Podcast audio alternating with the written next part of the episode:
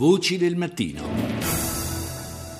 Ora invece parliamo di ambiente, voltiamo pagina. Di recente è rinato l'Osservatorio per la qualità del paesaggio. È con noi la Presidente dell'Osservatorio, l'onorevole Ilaria Borletti Buitoni, sottosegretario ai beni culturali con delega al paesaggio. Buongiorno sottosegretario Buongiorno. Borletti Buitoni, grazie per essere con noi. E ci vuole aiutare a capire meglio di che cosa si tratta e come è formato questo nuovo organismo. Ma io farei un esempio subito pratico. Spesso le sovrintendenze sono accusate di dare pareri discordi. C'è quella che blocca magari interventi che potevano non essere bloccati e un'altra che invece favorisce interventi che avrebbero dovuto essere bloccati. Ecco, lo scopo dell'osservatorio, che era uno strumento che già esisteva ma che non era più attivo, è quello di arrivare a stabilire delle linee univoche per la tutela del paesaggio. Sì. C'erano tutte le associazioni ambientaliste più importanti, i rappresentanti dei ministeri che sono coinvolti in questa materia e naturalmente i nostri rappresentanti. Ecco, il ritardo nella tutela del paesaggio eh, affligge molte regioni italiane e spesso ha anche prodotto dei disastri di notevoli proporzioni. No? Con questo strumento cosa, possa, cosa, sarà possibile fare in più? Prevenzione, interventi specifici? Si, si ristabilirà un concetto che la gestione del territorio, o come oggi si dice la messa in sicurezza del territorio, non può prescindere dalla tutela del paesaggio tutela del paesaggio rurale, tutela del paesaggio urbano, tutela del paesaggio naturale.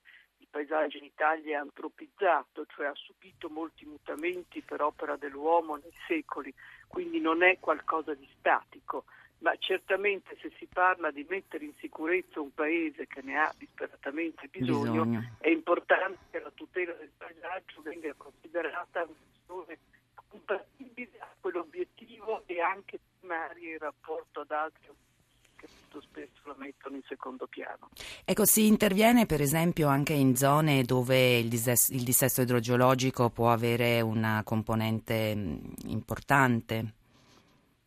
Sì, per esempio quando si parla di paesaggio agricolo, di paesaggio rurale, molto spesso si sono assistiti gli smottamenti o comunque delle gravi ferite nel territorio dal punto di vista del rischio idrogeologico proprio laddove si era abbandonato un certo tipo di coltivazione che garantiva sì. a quel territorio di poter avere una sua tenuta. Eh, quando si parla appunto di paesaggio rurale o di paesaggio agricolo si entra in una serie di ragionamenti che possono essere in questo senso molto utili mm-hmm. se affiancati al concetto di messa in sicurezza del territorio. Voglio dire che sono ambiti che devono lavorare come due nodi della stessa catena. Certo. Se lavorano in questo modo si potrà ottenere ad avere un paese più sicuro. E ecco, intervenire in questo settore, sottosegretario, può rappresentare anche un traino all'economia in determinate zone, penso non solo al turismo ma anche a tutto l'indotto che si muove intorno.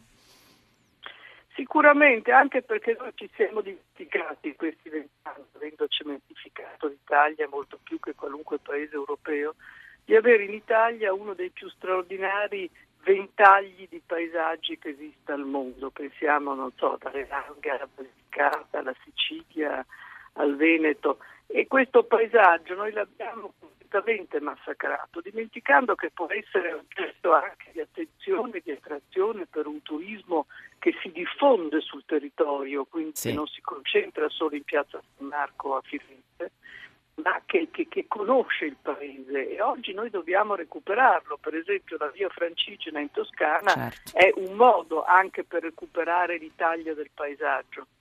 Benissimo, allora grazie, speriamo davvero che eh, questo osservatorio possa dare eh, quel, i frutti sperati come ci ha raccontato l'onorevole Ilaria Borletti Buitoni, presidente appunto dell'Osservatorio Nazionale per la Qualità del Paesaggio, sottosegretario ai beni culturali con delega al paesaggio.